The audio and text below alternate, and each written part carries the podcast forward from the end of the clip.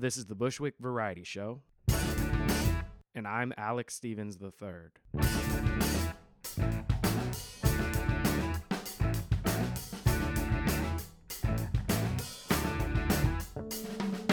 Greetings, neighbors, friends, conscious beings of all various types. Thank you so much for listening to the Bushwick Variety Show. This is episode number seven. I want to thank you very much for everybody that's been listening. Anybody who's listening right now, also thank you very much. But thank you, everybody who's been listening and giving any positive feedback, any feedback of any type so far. I really appreciate it. It means the world to me. This is episode seven. And in this episode, I talked to Ohene Cornelius, an actor, rapper, visionary, and we talked about all kinds of things. We talked about race in America. We talked about rapping. We talked about music. We talked about acting. Well, we talked about a lot of things. We talked about a lot of things. It was a great, engaging conversation. So I'm not going to sit here and talk about all the things we talked about because we talked about them and you're going to hear them. And it was fun, and I think you'll enjoy it. And yeah, you've seen him in Kick Ass if you've seen Kick Ass. If you know My Sphere, if you know Chris Carr, if you know Brooklyn Wildlife or New Fame, you've seen him doing his music thing. Or if you've seen him maybe performing somewhere around the world or in one of his various projects. He's a cool dude. I really enjoyed talking to him. So I'm going to stop talking about what we talked about now and let you hear what we talked about. Let's have a conversation. Was that too much talking about it? Never mind.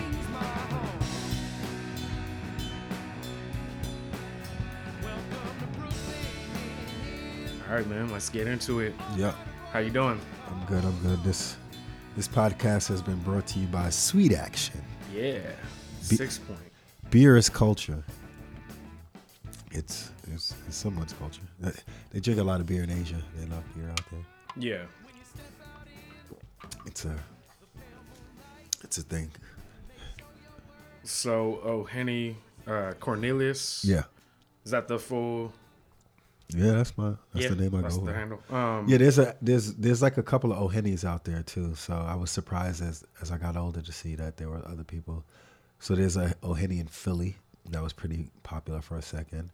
Um, Also an MC or yeah, no, he's a producer. okay. And then there's like a famous like Oheni Ba in Africa, uh, which is wild. And then my namesake comes from like the chief in uh, the Ashanti tribe, so Ohene, you know, so Where's the Ashanti tribe? Ghana. Ghana. Okay. Yeah, you know. so- Yeah. Shout outs to Ghana. Shout outs to Ghana. All my Ghanaians. You feel me? So is that where your uh, family is from? No, not at all. Oh, not at all. yeah. Okay. Uh, my family is American. Mhm. Uh, in a, in like the seventies and eighties, there were like, you know, the big Back to Africa movements Yep. here in America. So my father was like, he used to hang out with like Muhammad Ali and a lot of the Islamic, uh, you know- Leaders. yeah, the Islamic leaders and just black Muslims in, Yeah. in America. So they used to take like different trips to different places, and uh, Ghana was one of them. And my father got the blessing of the chief. You feel me? Did your father convert to Islam? Uh, he's not. He's. I don't want to say non-denominational, but he Right. like he had me go to like the synagogue, the the Baptist church. Uh, he's just one who, a person who was just. I feel like spiritual, just on the search and quest for God. I can relate to that. Yeah, yeah, and it's just uh, you know find find him how you, as you may. Yeah. He never tried to press upon me that there was this one idea of one God, and that you know we had to fear Him at all of a sudden. You know, it's just uh, the idea that God does exist and there's something bigger, and you're here for a reason, and you have to determine that reason. Yeah. Yeah. So you're here. Yeah. Um, I know you as an MC. I know you're also an actor, Yeah. comedian. Yeah. Uh, am I missing some other things? I'm, No, no, I, I just call myself a visionary. I don't think there's a, a difference Mhm. in a lot of the stuff that, but it's like everyone has this this you know compartmentalism. Yeah. com- you know this this conglomerate sold idea on how you have to be as an artist, you know, because uh, at some point there was like, you know, there's a record industry and you have to, we want to make you a famous record star. And so people are like, I have to be a famous record star, so I have to practice this one thing. And it's just like, you know, people have been multi talented for years and this forever, yeah. Yeah, for forever. And uh, Shakespeare had to be dope at like both writing bars and uh, writing stories, you know, and writing and acting too, and acting because he had to, yo, this is how I wanted it done, or yeah. at least directing or something like yeah. that. Uh, so I just think about uh, this has been brought to you by. I just I just think about uh, that as my inspiration. Sammy Davis Jr. Uh, even now, Childish Gambino, uh, Bette Midler. You have so many people who are like quadruple threats, and it, I just I, li- I like to be fluid with entertainment. Just Sammy is an interesting one too because uh, a lot of people have an image of him. Like I think a lot of people don't really know who he was, and even back then, yeah. um, he was one of the leaders of standing up like for civil rights like at a time yeah. like before like not like so much marching. Um, he did march too, yeah. but like he was doing these Vegas, you know, shows where it was like still very segregated. And at a certain point, he's like, no, if you want me to perform here, you're putting me up here, and you're gonna like treat my audience a certain way too. Like, wow. I did. I did know that. I did. Not, himself, you know. Yeah, I know. I knew he was in. I knew he was in with the fix, and you know he was in with the fix, which is cool, and it, it's good to know that uh, someone who's on that side of the fix is uh, is is also a, a, black nationalist or or uh, just someone who wants to see who wants to make the most. Like that's what I really think about. Like racism is mainly dumb because you can't make the most money. You start to marginalize your audience, and yeah. it's just it's just if we're gonna be in this capitalist society and we're gonna be in a place where money is king and stuff like that, why are you gonna you're gonna hate half your audience. You're gonna you're gonna that that's that's yeah. we were talking about uh, Black Panther earlier, and that's yeah. one of the things I was most happy with. That um, one the success that that movie's had with the. You know pretty much all black cast, black creative team. Um, well, they knew that. They knew that. They yeah. Knew I think it's you know the ploy was they promoted it for a year. Yeah. They got like a lot of the popping now actors and yeah. uh then it like it's in the Marvel universe, so mm-hmm. all the the black geeks are gonna go, all of the black people, and then the curiosity of other people who are just into the Marvel world, they're gonna go see it. So it's like that's a that's a setup for a win, and I'm I'm very thankful. Hopefully, that'll that allow other doors for other uh, uh, movies to open up, and also just Black Panther two to be something just as huge. You know? Yeah. Yeah. And also because Gods of Egypt on the flip side tanked. Did it? So you're yeah, like yeah. you're seeing like the whitewashing That's, starting to. That was uh, with uh, Billy Zane, right? Was that Billy Zane at the lead? N- uh, no, it was um, it was the guy from uh, Game of Thrones. Um, Game of Thrones. Yeah, I've never watched Game of Thrones oh, in my life. Oh man, Game of Thrones. I'm just not. I'm not interested. It's gotcha. like. It looks like Hogwarts, it's, the adult version, and I'm just like, um, it's kind of politics though. Oh yeah, it's uh, you have money, you have class, you have uh, religions, yeah, you have cultures. It looks like the grown-up never-ending story when I look at it. I'm it's, just like, I, I, feel like a flying dog is gonna come by at any moment. Horatio, I'm just, I don't know, I'm just not. It's rougher. It. Yeah, it's a lot rougher. People be killing each other and shit. Like yeah, that. I definitely don't want to see that. I don't want to see midgets killing each. I don't know. It's just wild. When I when I when I look at it, I see the trailers. I'm just like everyone's going crazy, like Game of Thrones, Game of Thrones. And like, eh, I'm I'm over here still trying to catch reruns of Empire of like the first two seasons because I, I still like. That. I couldn't get through. I couldn't get through. It's so bad. It's good, man. it's so bad. It's good. Uh, they they're gonna be mad that I said it's bad, but it is bad, but it's good. Yeah, and I mean, again, I support it on the one hand, but on the other hand, yeah, I couldn't get through. No, I, I, and that's another thing. If you support, like me, I'm, I'm somewhere in between right now. I'm not trying to. I don't. I think there's a space for black mediocrity. Mm-hmm. because that that has been the allotment in entertainment f- for thus far that we can't the the critique the critical eye is so high you either have to be an oscar winning actor or it's just bullshit you know but i think there's a, a place for black mediocrity where you're making films that are just entertaining. Yeah. and people just get to come in and watch it and be just human and just watch a human experience. And it's not necessarily like a, a oscar winning film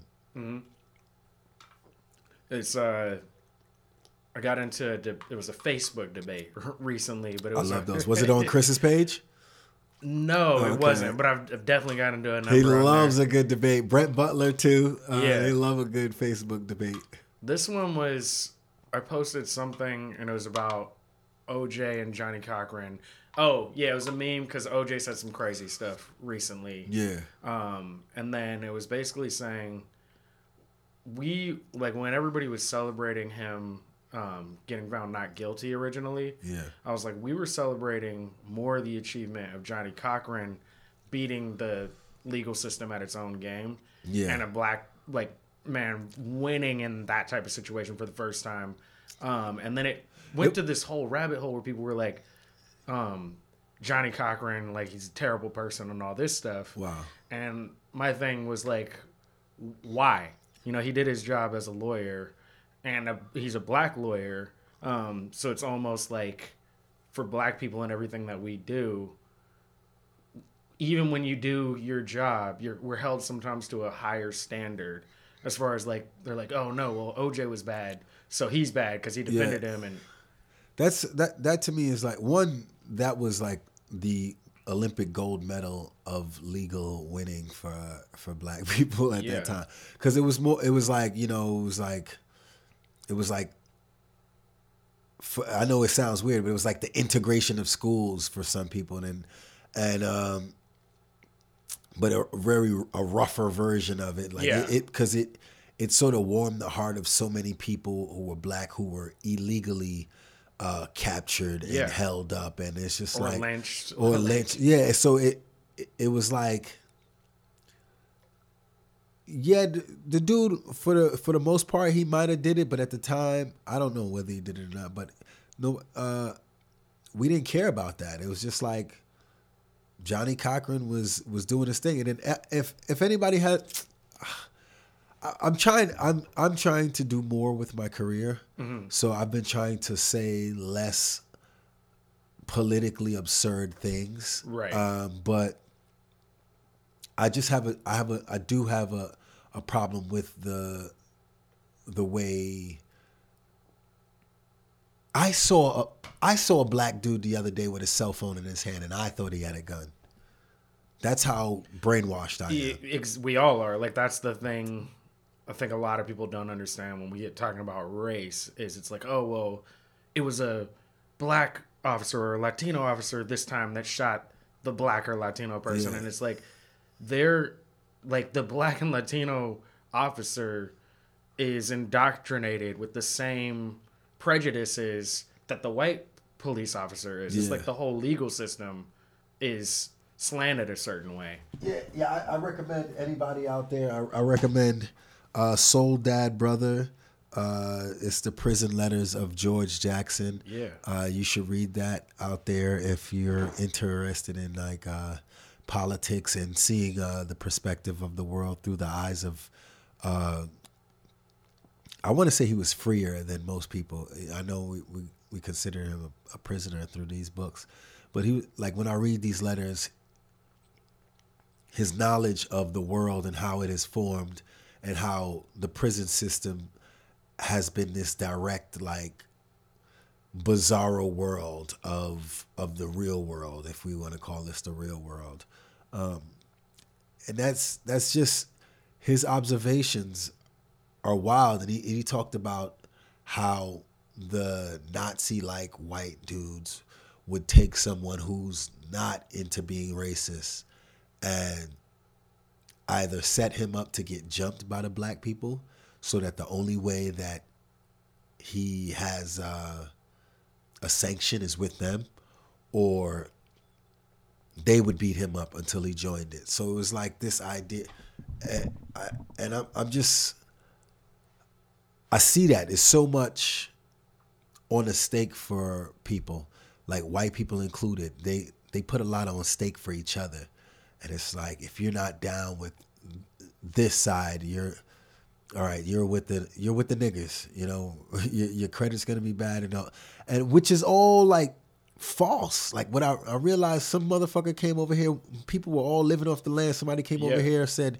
"You're doing it wrong. Let me kill five of your people. Here's a legal tender that says I own this land now." And and now we have to we have sanctions and borders and stuff. So it, I'm.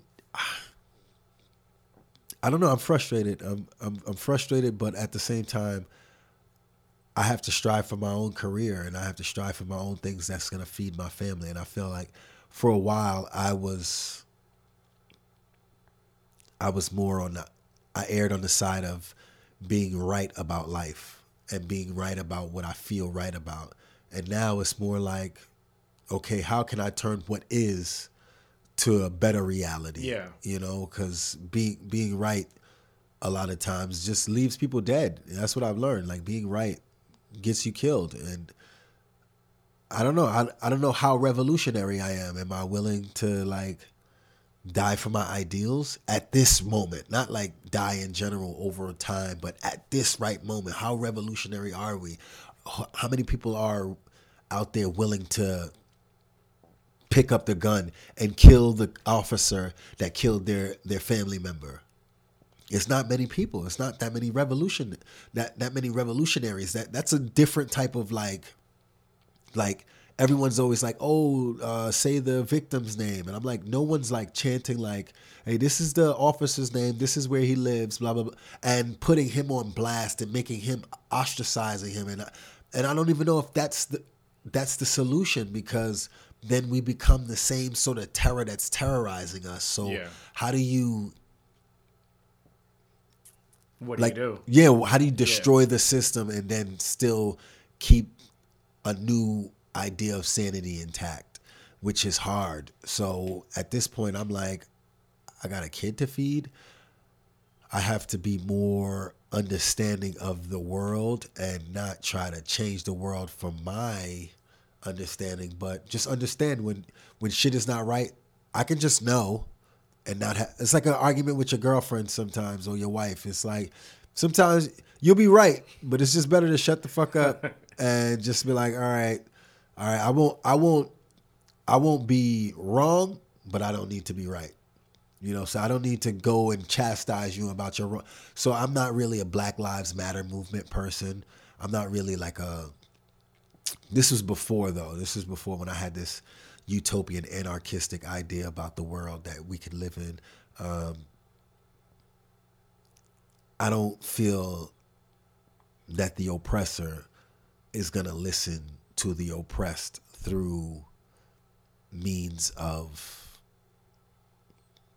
It's interesting, yeah, uh, Yeah. Like because I feel like in the civil rights era, um, like Martin Luther King, especially in that wing, was really good at using media yeah to show like the brutality of the Yeah. reality that black people were living with and Yeah. show it to white people all over the country and some of them seeing it being forced to see the images like emmett till um, the marches that got you know the selma marches um, but that, that forced people to like look and it was a different time but now we have the reach of social media but now with social media we also have the ability to have our own news yeah not like our own narrative like so it's harder I I think for that that time it's like I guess that's traumatic. Mm-hmm. And then we somehow have got caught because that's really it's fucking 40 years ago to be honest with you. yeah And if we think about ourselves as a society and a collective, we've only grown this much in 40 years. If you, as one person, took two steps in 40 years, yeah you would be like, what the fuck am I going through? So that's why I'm sort of disconcerted with the idea of like, some of the advances of the past because I'm like, it seems What like really advanced? Yeah. it seems like society didn't learn. It seems like I have to keep hashtagging names of black victims and people being shot in the back, and now it's being broadcast over over everywhere, and our narrative is becoming. We're writing the narrative of uh, gray people and dead black dudes. You know, what I mean? I- how many times have I seen a movie recently where there's if the cast ain't all black, there's not really a black male representative. They'll do an Asian male now and a black woman and uh, And usually they're kind of archetypes or stereotypes. yeah, and yeah, and wh- which is and like again, that's cool, but because that's one that's only one aspect of film and media and stuff but that the the problem is that that's the mainstream. That's the like so it's like you got all of these this plethora of of different kind of streams that are flowing through that are that are some are shiny some are murky some are but they're just so different. But the mainstream is just this one that can that can literally just it could just go it, all it can do is be this stream i feel like and and that's in some ways is problematic because we you're trying to like some artists are trying to swim back to the source of the stream and you never you're not gonna get there. You either like you literally at this point got to create a new Yeah. stream or go with the stream the way it is. Uh, that's what i've really noticed. Like i i got frustrated. I'm like is it because i'm 6'3 and black that i keep on going in for these roles of like drug dealer and stuff like that i'm not the roughest looking guy to be honest with you but and I- when I go, if I went in for other roles, I could change my voice up just like anything. It's acting. Uh, Yeah. I, I can give you a different voice. I can give you a different body type, different language. Um, I went to school for acting. I studied it. Uh, so, So where did you um where did you grow up? And then like Harlem. Harlem, okay. I grew up in Harlem. I went to St. Lawrence University. I went to Frederick Douglass Academy. First off, it was a college prep, college bound school. I I let I actually was gonna go to uh, Boys Choir of Harlem, and at the time, my pops wasn't really interested in me doing music.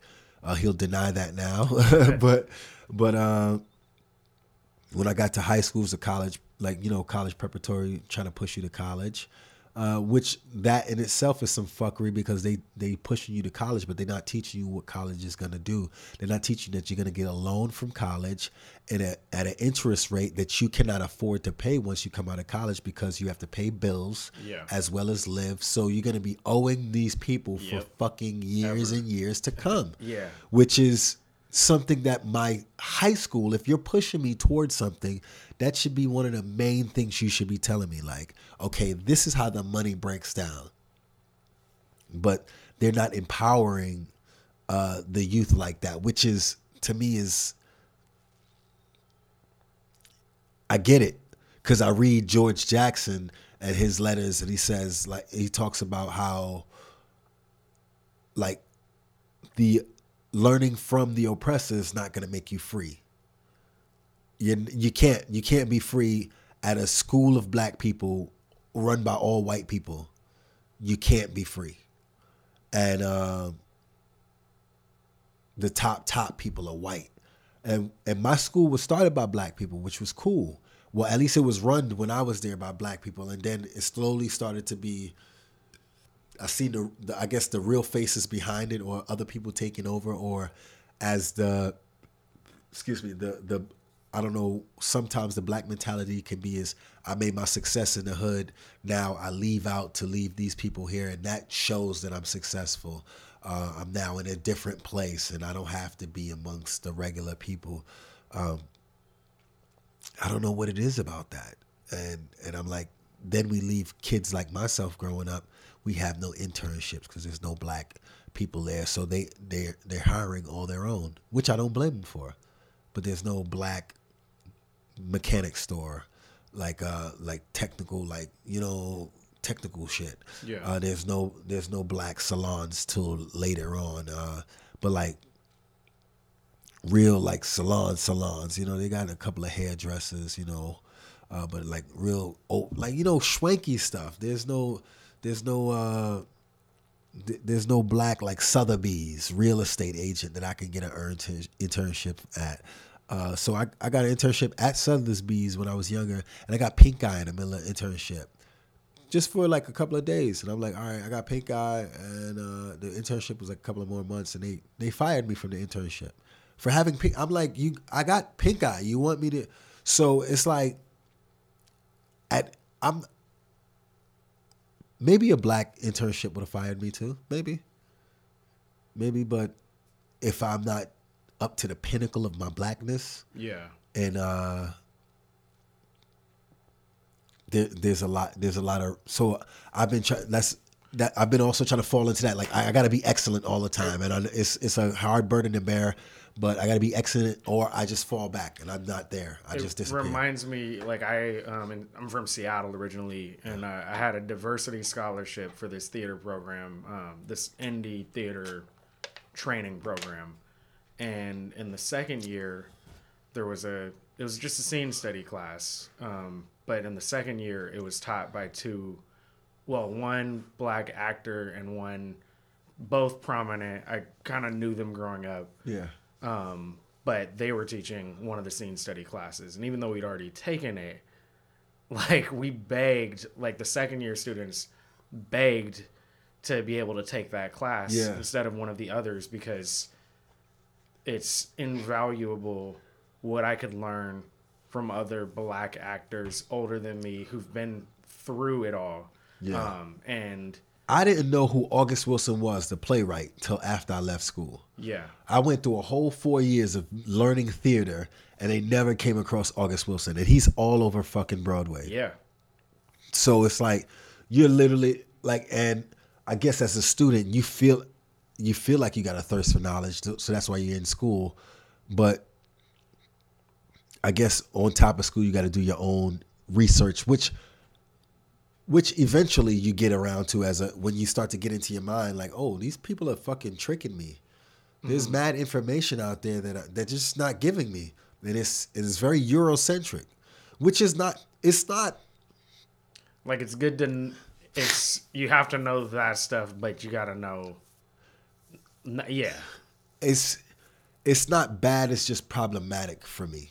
Yeah, you know it's just problematic because at no point in my curriculum was it like all right even if it was like we're just going to go through the african americans this this time and we're just going to run through african american actors playwrights movies and just going to do a whole real quick on it. You know i had to go into the african american studies program to learn about anything black or African American or colored or whatever you want to call it. And then you start to find out like all this other stuff that black people have done throughout that that that affects culture, that affects true culture, like high end, low end culture, not just like street culture, but like what people go to see and pay hundreds of dollars for. Jay Z is culture you spend a hundred something dollars. He has T-shirts. He has clothing. He has a way of life to live like Jay Z, a, a style of alcohol that you drink. That's culture. Uh, but my whole culture is missing from my education until I go outside of what. So it's what I've learned from from from working and I'm I'm re- I'm saying it in the most respectful way to everybody. Like you got to just do for yourself a lot of times and you trust people and until they show you different because I I've trusted people and they showed me different I'm like, "All right, I can't do this." And don't take it personal a lot of the stuff because a lot of the racism and a lot of the hate they're diseased. It's a disease. I don't I don't wake up feeling negatively about white people. I don't wake up feeling negatively about Asians. I don't like that's like that's literally a haunting disease when you wake up and you want to see people suffer for what they quote unquote have done. You plan systemic, institutionalized, fear based tactics within your curriculum and your culture to keep another person in a place mentally, not even physically, because a lot of times physically we could overthrow. It's ten slaves and one guy with a whip, but mentally they've taken people who don't know the land, and you you strip someone away. You you do that, and it's like, do is that what I have to do to get power back in this country? Do I have to start stealing white people and making them work for me? like, like is that is that what that's what it's gonna come to? I'm not that person. I don't want that to be my I don't want that to be my feng shui. I don't want that to be my energy. I want people to come to me out of love and work for me out of love, even if they're getting paid. It's got to be out of like a, a, a, good a good vibe. And if you don't feel good vibes about working for me or working with me, get the, get the fuck out of here. Yeah, yeah. But it's a disease, and a lot of times I feel like I've been feeling like, yo, this is just an incurable disease, and it's just gonna it's gonna come to death it's gonna come to death and it's and unfortunately, not for me. It's coming. That's what a disease kills somebody. It kills them eventually, and it kills them hard. It kills them like it rots them away on the inside. So. Yeah. Yeah. I feel like um starting to see certain aspects of our institutions here starting to I mean, I think it's been happening the whole time, but things are starting to like cannibalize themselves, and I'm not sure what that is gonna mean for everybody, for like the people. But I do think the yeah, the dog eat dog thing, it's not a sustainable model. Yeah, like it's self destructive, um, and I feel like certain things are self destructing right now. Yeah, certain systems and institutions. Um, I don't know where that leaves us, but yeah, you know. Yeah, yeah. I, I'm just, I my concern right now in my life is just like trying to figure out how to decrease my carbon footprint without losing all the fun and the humanity of life. Yeah. Uh, maybe throw out ideas to people who might be smarter than me to create things that will increase the quality of life of the earth. Uh, I don't see why, like, Metro cards are not made of like reusable plastic. Why, why can't I just? Why can't it be like a machine, and it takes my water bottle, and flattens my water bottle into a Metro card? Yeah. And I just put my water bottle in there, put my money in there, flattens it to a Metro card, and I fucking swipe it and I've recycled that Metro card into another. You know what I mean? I've recycled that bottle into a Metro card. Um, and there are places, there are countries in the world where they yeah. are really ahead on sustainability, yeah, recycling, and there's places like we can do it. Yeah. Also, like solar technology. Um, I think uh, Leonardo DiCaprio owns like an island that's all like run off of like its own like ecosystem basically. That's the dream. Like yeah. to me, that's like the dream. Yeah, but you gotta fucking be in movies from yeah. a kid yeah. and blockbusters and successful. Like you know, that's that's such right. I guess I guess that's that's just what it is. But I'm glad to see somebody yeah. who had all that success and all of that do that with it. You yeah, know, do course. If you're you know yeah. I'm, I'm happy to see what he's doing also like with the documentaries and yeah. um the environmental work because that's like that's one of the most pressing issues that's gonna we won't make it if we don't take care of that one. Yeah. Um so uh you're flying out tomorrow um wednesday wednesday um, i guess um, it's 12 o'clock now i don't know what time it is yeah uh, um yeah yeah uh flying out wednesday going to cali going back to cali how I do. I do uh, I do comedy in Cali a lot. Uh, so I'm gonna go do a show at uh, the comedy store, the belly nice. the belly room for Crack 'em Up Thursdays. Nice. I, I got an audition for uh, this uh, truTV show called Laugh Tracks. Where uh, basically you do a three minute set and then they reenact your set in like a a TV show style style type of reenactment thing. yeah, the reenactment thing. So it's supposed supposed to be a funny reenactment. So I got that audition, and then I'm just gonna chill on the beach for a week, read these plays that I have. Got some uh, Leslie Lee, some August Wilson. Uh, I think I got some Shakespeare. Trying to I don't know Leslie Lee. Is that Leslie Lee. He's a he's a he's a he's a black. He made a a play called The First Breeze of Summer, and he made a play called Colored People's Time. Um, is he modern or is he older? He's pretty modern. He's Okay. he's passed away though. Yeah. like maybe about five years ago, four or five years ago. I was in the. I used to be in the Negro Ensemble Company, so that's a, with a lot of actors like Denzel Washington, Sam Yeah. Jackson, Laurence Fishburne. A lot of those cats came through that uh, that funnel of like theater, and so I stopped doing theater at, for a while though, just because I just been on my. Uh, residual income stuff and then plus I just think I just like movies. I just like television. I like the allure of it. I like the patience of it. Um, but you know, I've been seeing a girl, so maybe she's been she's been inspiring me to get back into some theater and stuff. Uh, so hopefully that that that'll be happening soon. But I just I audition a lot, and sometimes you you get it.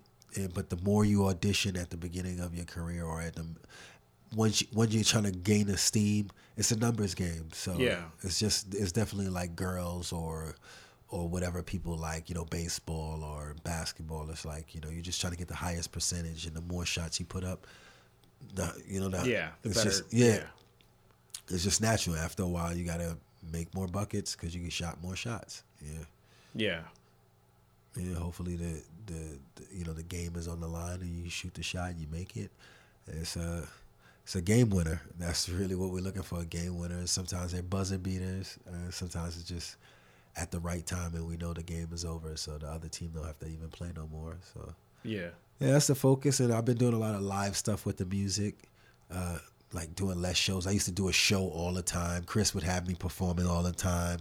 Fucking, I performed with New Fame a lot. Uh, I performed with uh, just like a lot of around the town scenes. You know, Gold Sounds, pianos. Uh, I haven't played Gold Sounds yet, and it's like around the corner from my house. You like it though?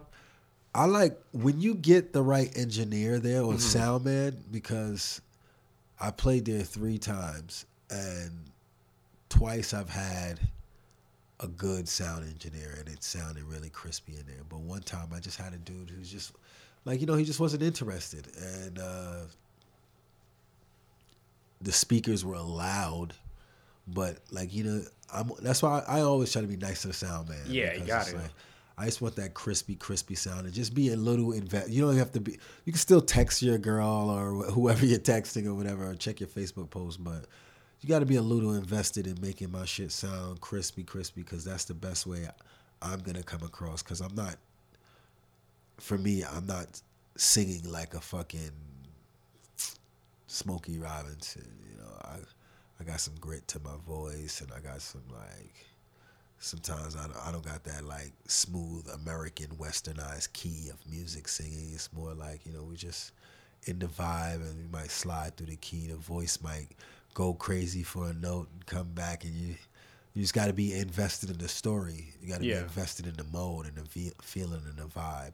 And some songs it's just pitch perfect, and you're like, oh shit, this motherfucker is, you know. But I need that sound sound engineer to be on that sound be all right as long as it cares a little bit. So if you catch gold sounds with an engineer that that's really like with it, sound real dope. But I I've also haven't had a fucking packed show at Gold Sounds either though.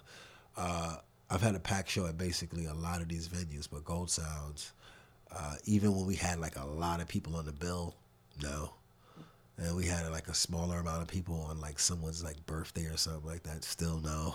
Yeah. it's so weird. Like uh, I don't know. People, I I haven't packed out Gold Sounds yet, but maybe maybe in the future. Yeah. Are you working on uh, new music now or always? Yeah, You know? yeah. I, I, right now, I'm releasing a live, pro, a lot, not a live project. I'm releasing a, uh, song every month.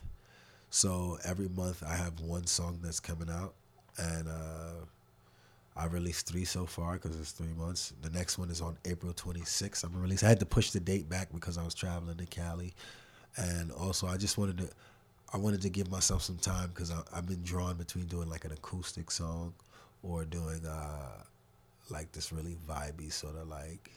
I know I want to I want to like get away from rap for a second and just do something, but I got the next two songs that I want to release after that already recorded. So I just gotta find out what the, how this one is gonna go, and then after that, I got the next two songs uh, ready to go. Just gonna keep on releasing singles till I go out to Asia in September for Quest Fest. Uh, that should be cool. Uh, I do. I usually do like a month of touring in Asia. Uh, people seem to receive the work out there. Uh, what part of Asia usually? Southeast Asia, Cambodia, Vietnam, Thailand. Uh, very different for me as an African American male because a lot of my ninjas don't have passports. So yeah. it's not like I can I can even see them. It, even if I if I if even if I wanted to see them and I'm like, yo, come over here with me, you know, and they wanted to go, you know, because a lot of cats is like Southeast Asia, what the fuck you going to Cambodia for, say, you yeah. know. But uh, I'm like, yo, it's nice, man. It's nice over there. The girls love you. they come to your shows too. They come. They just come. Yeah. And and uh on an under, underground indie scene, like you don't have to be mainstream for the motherfucker to respect you. It's just like, yo, you coming to do the show? All right, here's your money. And there's no problems. You don't gotta guess. You don't gotta question people. You ain't gonna fucking do all of that shit. Somebody is problematic. The whole culture is gonna know. Everyone's gonna be like, this guy stiffs people. Don't yeah. go to him. That's how they are. and so it's like it's it's just it's just like when I'm here in the indie scene, it's sort of weird. It's like I gotta fucking ask a promoter twice for my money, and oh, yo, give me a moment, blah blah blah. It's yeah. like I don't, I, I gotta go to like it frustrates me because I'm going to pianos and which is nice, but I gotta pay my band and then I, I gotta give them a piece of the fucking door. And I'm like, yo, you already taking the bar, you know? Yeah. Then I gotta sell my merch to make sure. So it's a whole bunch of other shit just to make sure you get your jangling out here. So, but I, I I've been accepting that challenge a little bit more lately and just realizing that that's what it is. Yeah. And it's it's either you gotta raise the price of shit. I remember I raised the price of all my hats and T-shirts recently, and a lady went off on me on Facebook. She was like, "Nobody's gonna pay that price for the blah," and I was just like, "Well, if nobody's gonna pay that fucking price, I'm not selling these shits then because it's it's not worth it after after that anymore. That's what I'm really realizing. To make so little money off of something just to make it accessible to your your friends and families, you might want to do that, but for me, it's not worth it anymore. I have an 11 year old kid. I've been doing this for a couple of years now, uh, so it becomes unworth it. It's just like you know what you want after a while in, in life. You just grow up, or you grow down, or whatever the fuck it is. You grow out. Uh, you just realize what you want. So it's like you go after that. So I don't I don't want all the bullshit. I want my I want my music live. I want it to sound tight. I want the band to be tight and with me and listening to me. And I want my fucking money. I don't want to have to I don't if we don't have a contract, I don't want to fucking have to complain that we don't have a contract and you trying to stiff me because we don't have a contract. It's like give me my money so I don't have to fucking punch you in the head, or I don't have to like be salty all night thinking about how you fucking stiffed me, or it's like that the idea like artists and venues and like the push and pull. For a while, I was acting like my own manager, and then I just created my own management company. It's just like, well, then I am actually my own manager, and if people don't want to accept that, fuck them. You know, it's just that's just what it is. I I didn't have a manager. I created my own manager. My own management company, and I was like, all right, this is my manager, and I I had my two friends like going on Facebook posting for me and shit like that. Yeah. As as other people, and um, and I was calling people up, and then I, that that became like just more work than anything, uh, because it's just like we had to still keep up the facade of a management shit, but it got me in a couple of opportunities it was nice, you know. That was actually cool. But then, like recently, I just been like, "Fuck it, I don't need to do that. I'm just gonna do my own shit on my scale that I can do it on." and I'm gonna charge what I charge. And luckily, I have people in the community who are willing to help out, um, who are willing to show up, who's willing to promote, who's willing to pray, play for a discounted fee or play for free for one show and I or in exchange for I direct one of their videos or I fucking help them move a couch or two. Like you know, it's really like it's a community sometimes, and you just gotta once you find your tribe and the people start to navigate around your tribe, the whole world starts to see that, and that's what I've been focused on, just making something that the whole world can watch with pleasure, and if they tune in, whether it's now or thirty years from now, that they'll be entertained I, I don't want a timestamp on my stuff, especially with the internet now. Like I've, I've been doing a lot of these futuristic posts where, or, or contemplative posts where I'm thinking about life and the, the continuum of life and how it exists beyond the realm in which I know it as. And I don't know if you've seen Black Mirror. You ever heard of Black Mirror? Oh yeah, it's one of yeah, my favorites. Yeah, there's an episode where the, the convict gets shocked. Yeah. And and then he's like in this eternal Yeah. place of Yeah. pain for. So I'm like, that was I was like, oh shit! But a light bulb went off in my head. I'm like, oh shit, that's actually sort of real. And I exist in this elect. Like if I go back to one of my posts, I actually exist there. I'm existing in another timeline on another plane, and somebody else is gonna see that in another totally different time period. I may not physically be here on this earth anymore, and they're gonna watch that for the first time, and it will be new again. and people like the technology that, that you're talking about like people really think like within the next 20 years like there's a push for actually being able to download your consciousness Yeah. and i guess probably the thing with it is it would probably be like some type of copy Yeah. so you'd still go on Yeah. um so So it's gonna manufacture as yourself, continuing on. That's, yeah it's crazy Now let me die, man. Yeah. I'm good. I'm good with it. I know it's scary, uh, but fuck that. It, it makes it more rare. yeah If it just continues on forever, people are gonna fucking they're gonna fucking take advantage of you forever. yeah And you're like, well, you got another fucking 500 years. But at some point, you just become rare, and people are like, yo, I gotta treat this motherfucker like the precious piece of porcelain he is. yeah and I'm gonna make sure that he gets what he needs to to make the world better. Yeah. You uh speaking of that, um I'd like to ask uh do you have any Sweet action. do you have any uh just right now in this moment any message for the youth of now or the youth of the future? Um Yeah. Youth of the future, fuck you. I'm I'm fucking jealous because you're young, and you're the youth, and you got the whole fucking future ahead of you. And I think you should quit. I think you should stop right now while you're ahead. You know, don't fucking do it anymore. And the person that continues is the person that's gonna change the world. You know, that's just like it's how it goes. Everybody's gonna face adversity, and it's only I know you see that meme somewhere. One guy is digging the, for the diamonds on the bottom, and he's like, "Fuck, I'm turning around," and then the mm-hmm. other guy is still going, and he's like a little closer. He still hasn't hit the diamonds yet, and that's what I love about that meme.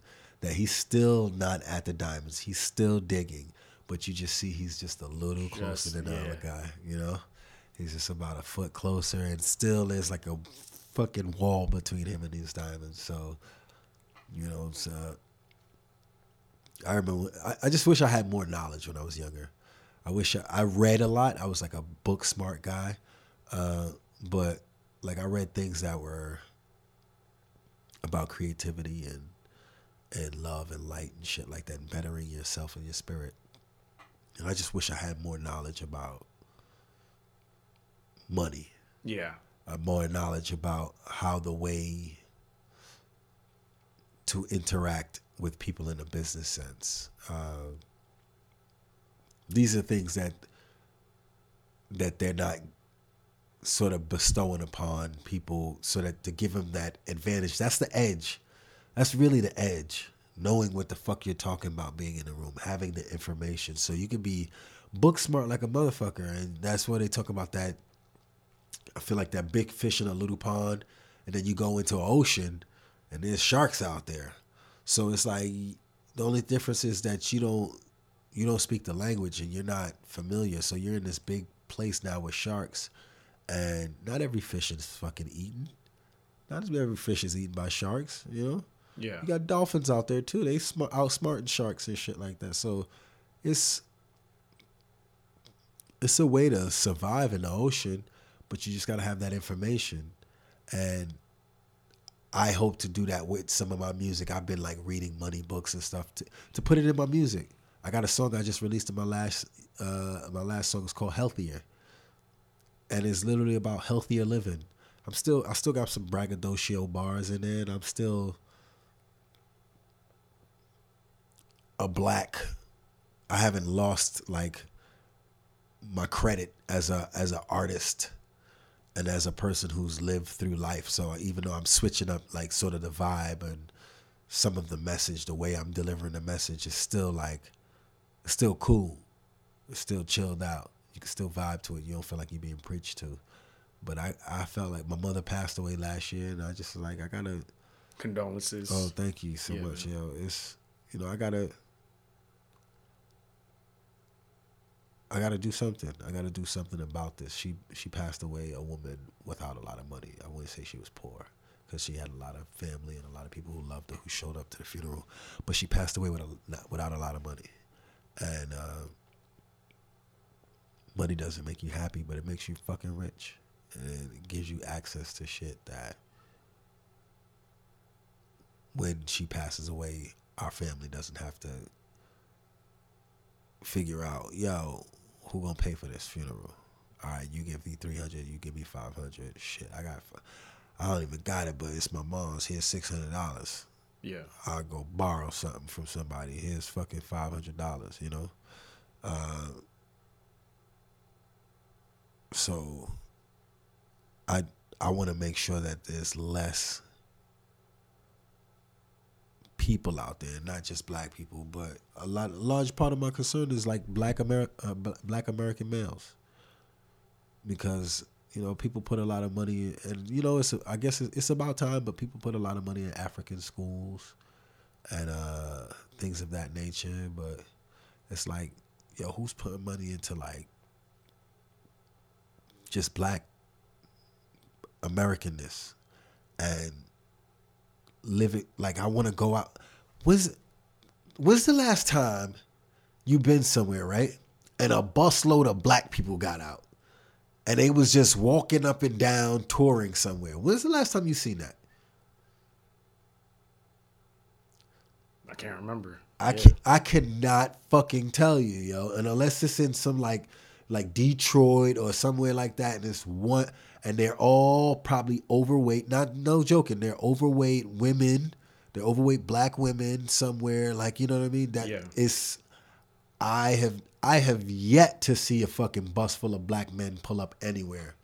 Anywhere that w- not even at a march. The last time I saw that was on a movie. Yeah, in a Get movie. on the bus. Yeah, on a movie at at the Million Man March, Yeah. motherfuckers drove separately to Yeah. get there. You know, even then. So it's like the the vision of black people have become so crazy that we can't even travel in groups together without seeming like a militia. But but that's because people know they know that they've done so wrong and they're scared of what they deserve. And what's the irony is that black people don't want to do that. Black black people just want like their freedom. They they just want their freedom to make their shit and like that fair shake at it. I don't I don't need you when I walk up to the interview like, yo, your dreadlocks is somehow gonna fuck up my business. Like Yeah. like my dreadlocks don't make me any less smarter or or dumber than your other people, and I should be able to be who I am to to the best of my ability to to provide a service to you as a as an employee because I'm a, I'm providing a service. You're fucking lucky. You're fucking lucky somebody smart is providing a service for you, but uh, I don't know, man. It's just.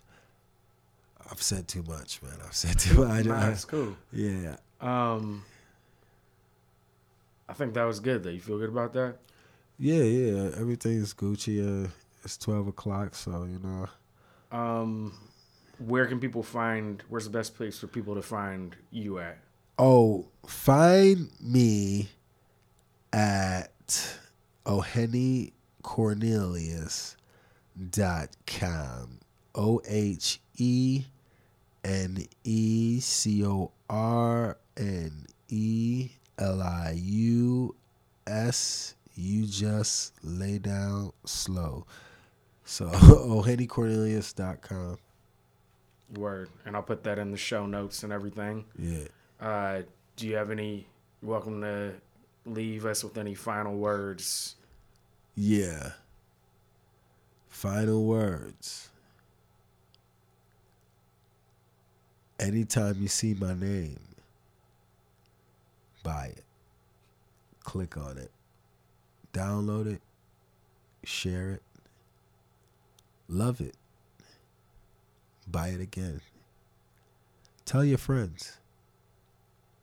Buy it. I'm building money right now for my next two children. So I need your money. I want your money. I want to build a nest egg for my next two kids. So give up all your money. If I can get 3,000 people to give me $100 for the year, I would be very appreciative. yeah, even even no, but seriously, even 300 people, $100 my goal is to like each person to support me within a hundred dollar like subscription fee basically. And you get you get my art for a year. For a year i'll fucking send you tweets and instagrams only individually for a hundred dollars you know so i think that's i think that's reasonable like you know if i get a couple of people to just support that hundred dollar wave and just say yo i believe in what you're doing I don't have to buy these sneakers this one time. I skip this month's worth of weed. Uh, your album is worth a sweater when I already got three of them. You know, I'm, I was gonna buy something from Ralph Lauren instead. I'll buy something from you. You know, so if there's people out there with with melanin in their skin or in their hearts, and they wanna uh, they wanna support and just buy it. You see my name, buy it especially if it comes from me. If it doesn't come from me, tell tell me, but tell me about it. But if it comes right from my page and you see it, buy it, download it, click it, all of that. I appreciate it.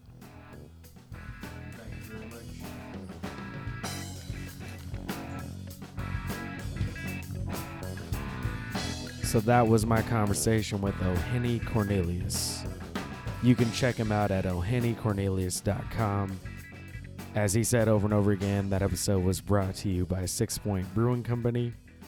They are not an official sponsor, but they have actually sponsored a lot of events for me and Laura, owner of the Rack Shack. Um, so shout out to Sixpoint, and in a way, they did sponsor that episode. Sixpoint has been super supportive of many events that I've been involved in. You can find the links to Ohene's website in the show notes, as you can with all the others on BushwickVarietyShow.com. I'll be back here every Monday and Thursday. And if you want to be a sponsor or get involved in any sort of way, hit me up on the social medias, on the website, via email, whatever you want to do. Uh, but thank you again for listening. I'm having a great time doing this. I have some announcements coming up soon. Um, but for right now, I just want to wish you a great week and wish that you do your thing, whatever that is, and explore things, do things, create things, be great, and keep listening and collaborating with people. Have a great week. Peace.